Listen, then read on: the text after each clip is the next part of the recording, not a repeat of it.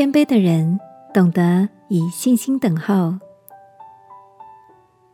晚安，好好睡，让天父的爱与祝福陪你入睡。朋友，晚安。今天的你一切都好吗？好友 Dennis 最近得到了升迁的机会，大家都很替他开心。Dennis 原来任职的小部门，在疫情期间业绩表现得十分亮眼。分公司的主管原本答应要让 Dennis 升职，没想到后来却是另一位同事坐上了主管的位子。Dennis 说：“一开始他觉得很失落，但祷告之后，他决定将一切交托给天父。”于是，就一如往常的尽力做好自己的工作。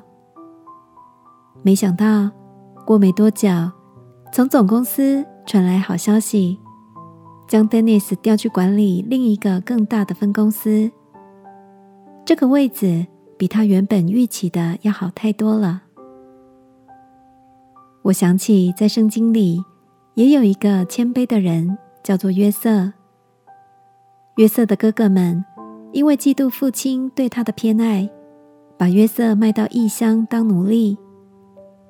不久之后，正直的约瑟因为不愿意背叛主人，又被陷害下到监牢里。后来，约瑟因着敬畏神，得到机会帮埃及法老王成功的解梦，从犯人一路做到埃及的宰相。谦卑的约瑟，更以德报怨的，成为家人们的祝福。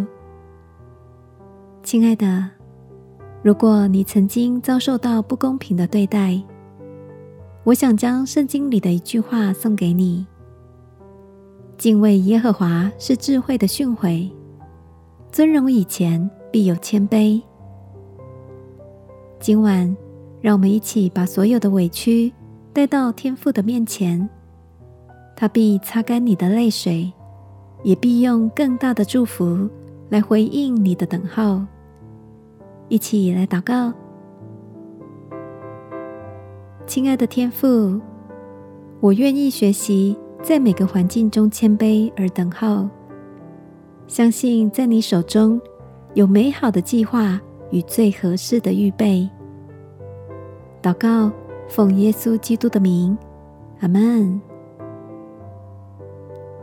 晚安，好好睡。祝福你在柔和谦卑中领受天父所赐美善的恩典。